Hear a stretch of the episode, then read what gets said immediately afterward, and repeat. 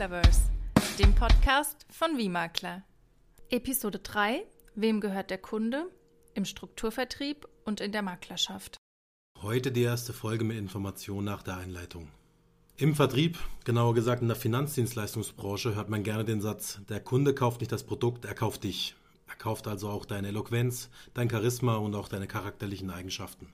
Wenn man Vermittler ausbildet, erklärt man, man soll keinen emotionalen Verkauf durchführen, sondern durch Zahlen, Daten, Fakten überzeugen. Nichtsdestotrotz, der Mensch ist ein emotionales Wesen, was auf bewusste und unbewusste Trigger reagiert und dadurch entscheidet, in meiner persönlichen Situation, mag ich die Person gegenüber oder mag ich sie eben nicht. In der geschäftlichen vertraue ich dieser Person meine finanzielle Zukunft an oder eben auch nicht. Es gibt nicht umsonst den Satz, für den ersten Eindruck gibt es keine zweite Chance. Innerhalb von Sekundenbruchteilen entscheidet das Gegenüber Sympathie oder Antipathie, Erfolg oder Misserfolg, Meinungsübereinstimmung oder Dissonanz. Wer sich mit diesem Thema näher befassen möchte, dem kann ich das Buch Die Psychologie des Überzeugens empfehlen. Und so kommen wir zu unserem ersten Punkt, indem wir unser derzeitiges Handelsvertreterverhältnis in eine Ist-Soll-Situation mit der Maklerschaft stellen. Und so fangen wir mit dem höchsten Gut an als Berater, nämlich dem Kunden. Er ist unser Vermögenswert.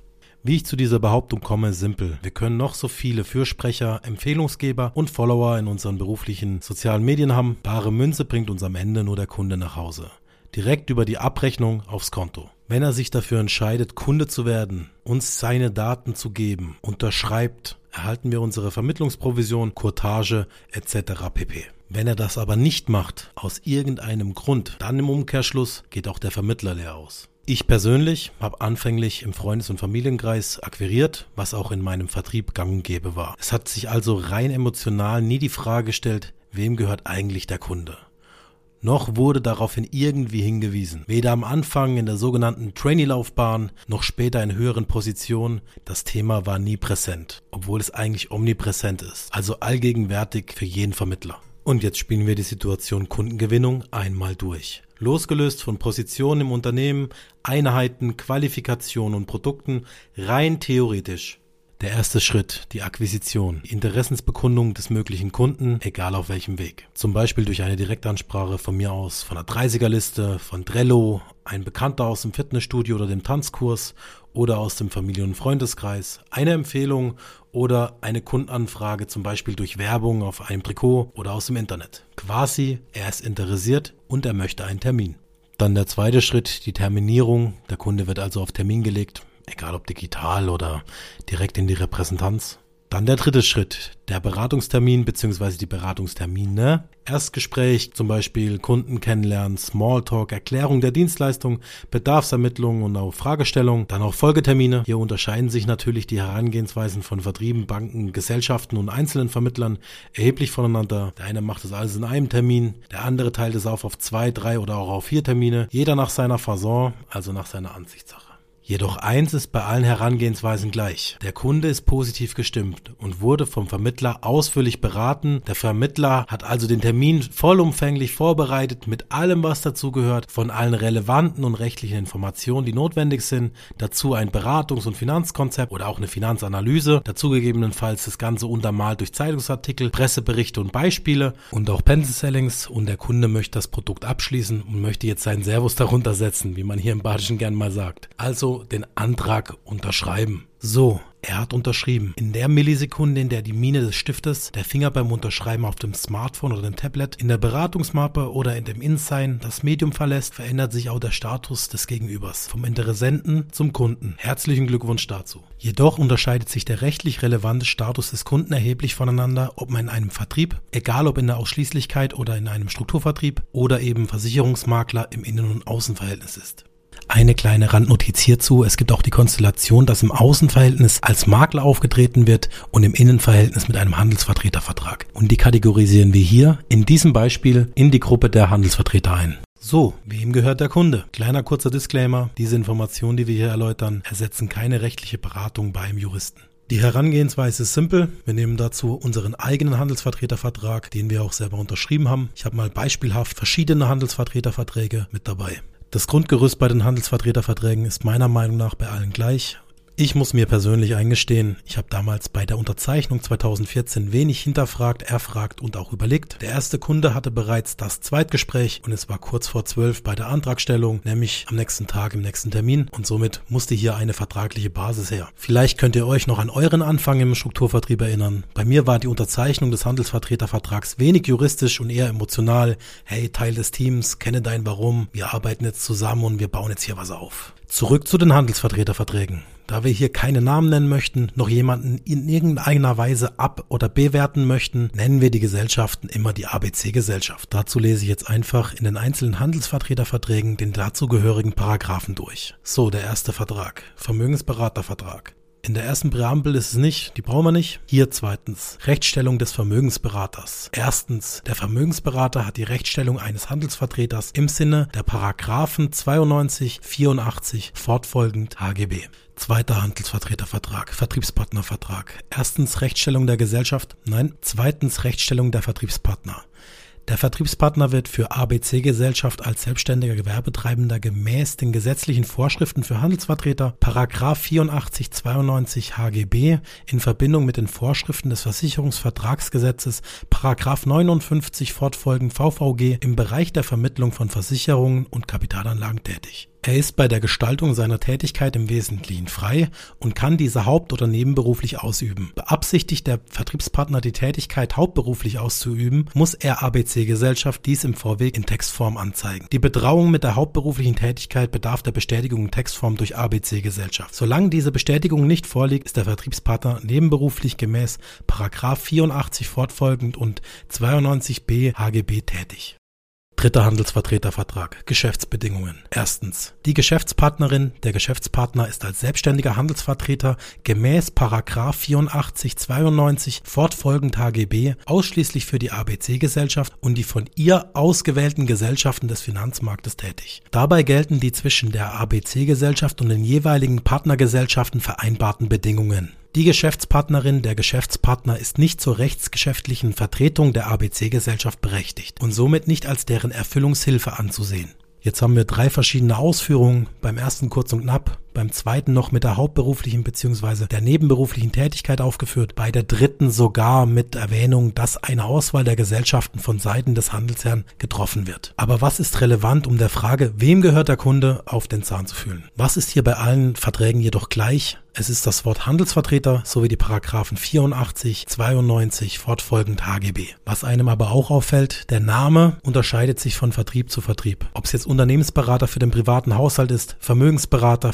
Finanzcoach, Geschäftspartnerin oder Geschäftspartner oder Vertriebspartner. Die Basis ist der Handelsvertreter. Und das möchten wir hiermit genauer erläutern und dazu gehen wir kurz ins Internet. Schlagwort HGB 84 oder auch Handelsvertreter und dann direkt die Seite des Bundesministeriums für Justiz unter Gesetze im Internet.de Paragraph 84 Absatz 1 Handelsgesetzbuch. Ich zitiere, Handelsvertreter ist, wer als selbstständiger Gewerbetreibender ständig damit betraut ist, für einen anderen Unternehmer Geschäfte zu vermitteln oder in dessen Namen abzuschließen.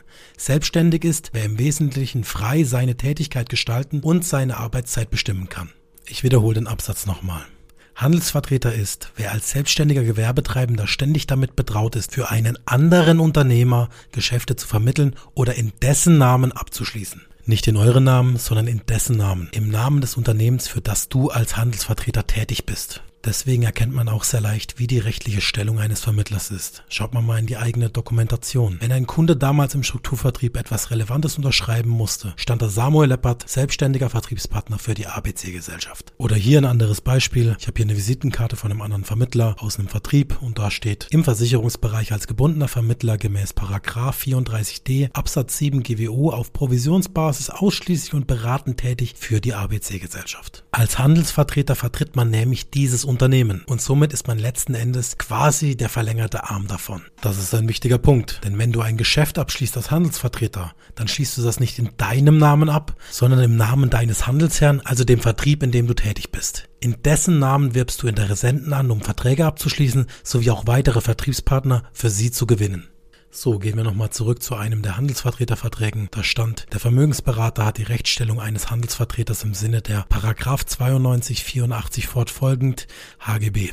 Also schauen wir uns mal den Paragraph 86 an. Der ist hierfür auch sehr interessant. Erstens, der Handelsvertreter hat sich um die Vermittlung oder den Abschluss von Geschäften zu bemühen. Er hat hierbei das Interesse des Unternehmens wahrzunehmen. Zweitens, er hat dem Unternehmen die erforderlichen Nachrichten zu geben, namentlich ihm von jeder Geschäftsvermittlung und von jedem Geschäftsabschluss unverzüglich Mitteilung zu machen. Ich wiederhole nochmal, er hat hierbei das Interesse des Unternehmens wahrzunehmen. Nicht deine Interessen, nicht die Interessen deines Kunden, die Interesse des Unternehmens. So, dann gehen wir mal weiter zu Paragraph 92 Absatz 2. Für das Vertragsverhältnis zwischen dem Versicherungsvertreter und dem Versicherer gelten die Vorschriften für das Vertragsverhältnis zwischen dem Handelsvertreter und dem Unternehmer. Im Paragraph 92 Absatz 2 wird einem dann auch schnell klar, dass das Portfolio an vermittelten Produkten durch das Unternehmen, für das der Handelsvertreter tätig ist, fortdefiniert wird bzw. ist. Das heißt im Umkehrschluss aber auch, egal wie groß oder wie klein das Portfolio an Versicherungsgesellschaften, Banken und so weiter eben auch ist, die das Unternehmen dem Handelsvertreter zur Verfügung stellt. Es ist eine Auswahl. Ob das jetzt die beste Auswahl an Produkten ist, das darf, kann und soll jeder für sich selbst entscheiden. Meine persönliche, unbedeutende Meinung zu dem Thema ist, es wirft Zweifel an manchen Aussagen auf, die man damals blindlings zu Beginn der Führungskraft geglaubt hat und wenig bis gar nicht hinterfragt hatte und weitergetragen hat in die Beratung und auch ausgebildet hat an neue Vertriebspartner, wie zum Beispiel, wir haben einen Pool mit lauter Top-Produkten oder wir haben ein Backoffice, welches die guten von den schlechten Produkten selektiert, wir haben keine Wald- und Wiesengesellschaften, soweit so gut. Aber theoretisch könnten ja auch andere Parameter eine Rolle gespielt haben bei der Auswahl der Gesellschaften von Seiten meines Vertriebs, wie zum Beispiel, aber alles nur rein theoretisch. Es könnte ja auch die Marge für den Vertrieb gewesen sein, die Bonis, finanzielle Unterstützung für irgendwelche Veranstaltungen oder Leistungsträgermeetings. Naja, egal, das soll jeder für sich selber entscheiden. Jeder ist seines Glückes Schmied. So, wenn man mal eine halbe Stunde Zeit investiert, den eigenen Vertrag sowie das Handelsgesetzbuch vor sich legt, wird einem schnell klar, inwieweit man in seiner unternehmerischen bzw. selbstständigen Handlung frei ist und inwieweit eben auch nicht. Ich habe hier auch das ein oder andere persönliche Beispiel, wo ich eben an diese Grenze gestoßen bin, meiner unternehmerischen Handlungsfreiheit, wie zum Beispiel, ich wollte das Depot eines Kunden rabattieren, in diesem Fall sogar vollständig. Wieso? Ganz einfach, der Kunde war Unternehmer und wir haben in seiner 75 Mitarbeiter Firma BAV vermittelt. Diesbezüglich habe ich dann der Servicezentrale angerufen, um diese Rabattierung durchführen zu können und mir wurde dann gesagt, ich muss einen schriftlichen Antrag dafür stellen, was ich dann auch getan habe. Ich habe dann die Situation ausführlich erklärt, dass durch diesen Kunden ein großes Mehrgeschäft abgewickelt wurde. Lange Rede, kurzer Sinn. Mein Antrag wurde nicht bewilligt auf Vollrabattierung, sondern lediglich ein hälftiger von 5% auf 2,5%. Was ich schon, und das ist nur meine persönliche Meinung, etwas als Bevormundung sah, aber das muss jeder für sich selber entscheiden. Das war das Spielfeld des Handelsvertreters und jetzt kommen wir konkret zum Thema, wem gehört der Kunde? Klar macht man sich darüber wenig Gedanken, irgendwie logisch wäre, ich habe den Kunden ja beraten, meine Zeit gewidmet und ihm alles gezeigt, also ist es mein Kunde. Im Umkehrschluss, wenn ich heute bei der ABC-Gesellschaft kündige und nach Beendigung der Kündigungsfrist bei der XYZ-Gesellschaft anfange, ist es doch weiterhin mein Kunde. Um das herauszufinden, gehen wir exemplarisch in die Handelsvertreterverträge rein und schauen mal, wie es dort definiert ist. Siebtens. Anderweitige Erwerbstätigkeit, Wettbewerbsverbot. Zweiter Absatz. Der Vermögensberater hat ferner jede Tätigkeit für ein Konkurrenzunternehmen oder die Vermittlung von Produkten außerhalb des Produktportfolios der Gesellschaft Ziffer 2 Absatz 2 ebenso zu unterlassen wie das Abwerben von Vermögensberatern oder anderen Mitarbeitern oder Kunden der Gesellschaft oder dies alles auch nur zu versuchen. Oder hier im anderen Vertrag. Zwölftens Wettbewerb. 12.3. Während und nach Beendigung der Tätigkeit für ABC-Gesellschaft ist es dem Vertriebspartner untersagt, andere Vertriebspartner, die Geschäftsbeziehungen zu ABC-Gesellschaft unterhalten, abzuwerben, deren Kündigung des Vertrags mit ABC-Gesellschaft in irgendeiner Weise zu fördern oder zu unterstützen, sowie Geschäftsbeziehungen zu Kunden von ABC-Gesellschaft in irgendeiner Form zu beeinträchtigen. Ja, jetzt dämmert es einem. Wie vorhin angesprochen, Ab der Millisekunde, wo die Mine des Stiftes oder der Finger vom Seinpad die Oberfläche verlässt, wechselt auch der Status. Vom Interessenten oder wie auch immer der in einem Vertrieb genannt wird, eben zum Kunden der Gesellschaft nicht von dir. Das, was mit dem Wettbewerbsparagraphen auch gleichzeitig klar wird, ist der rechtliche Status von Partnern, also dem Team, das man sich erarbeitet hat. Und wer das Ganze schon persönlich gemacht hat, der weiß, wie viel Blut, Schweiß und Tränen das Ganze kostet und wie viel Zeit es in Anspruch nimmt, jemanden über die rote Linie zu führen, ihm die Gespräche, die Ansätze und die Einwände zu erklären. Und für was das alles? Das ist nicht meins. Es gibt auch bei mir den ein oder anderen Kunden und sogar eine Handvoll Partner, die heute noch von meinem ehemaligen Handelsherrn betreut werden, weil es waren rein rechtlich und somit auch faktisch einfach nicht meine Kunden und auch nicht meine Partner.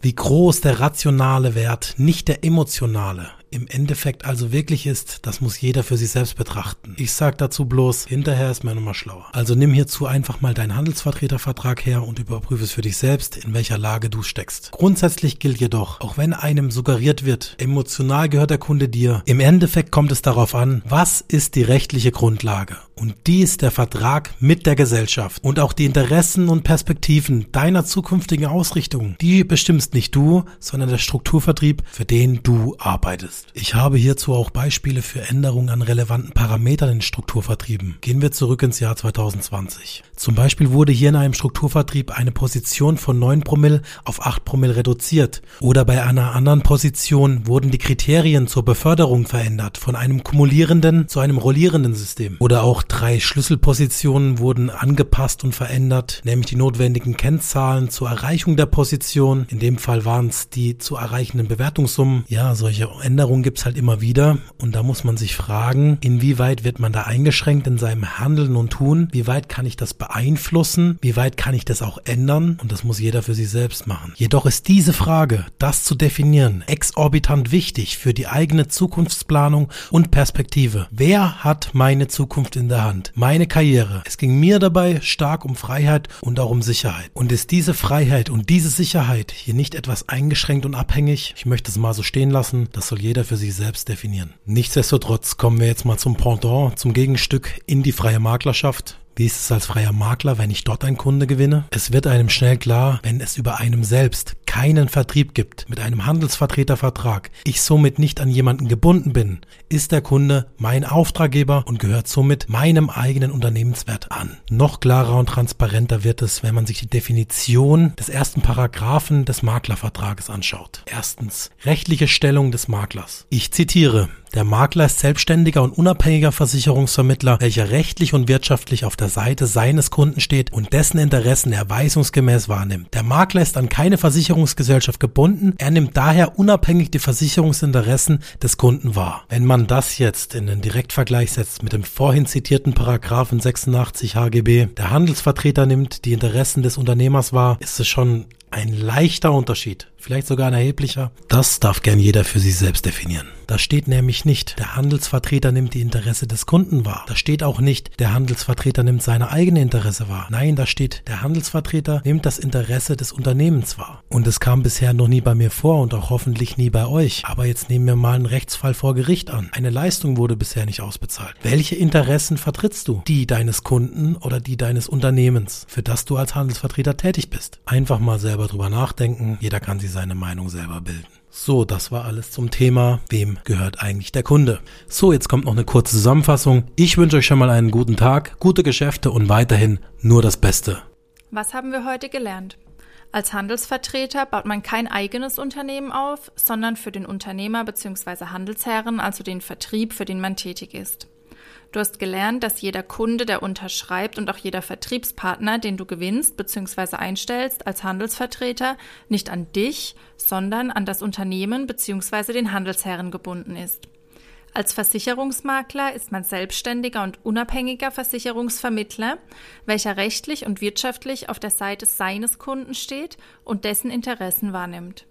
Als Versicherungsmakler baut man seinen eigenen Bestand auf, wodurch auch der damit verbundene Vermögenswert wächst, nämlich der Kunde als höchstes Gut eines Vermittlers. Das war's in dieser Episode von Maklerverse. Wir stehen dir gerne rund um das Thema Maklerschaft, Finanzdienstleistung und Strukturvertrieben mit Rat und Tat zur Seite. Für mehr Informationen besuche uns gerne unter wiemakler.de oder folge uns auf Instagram.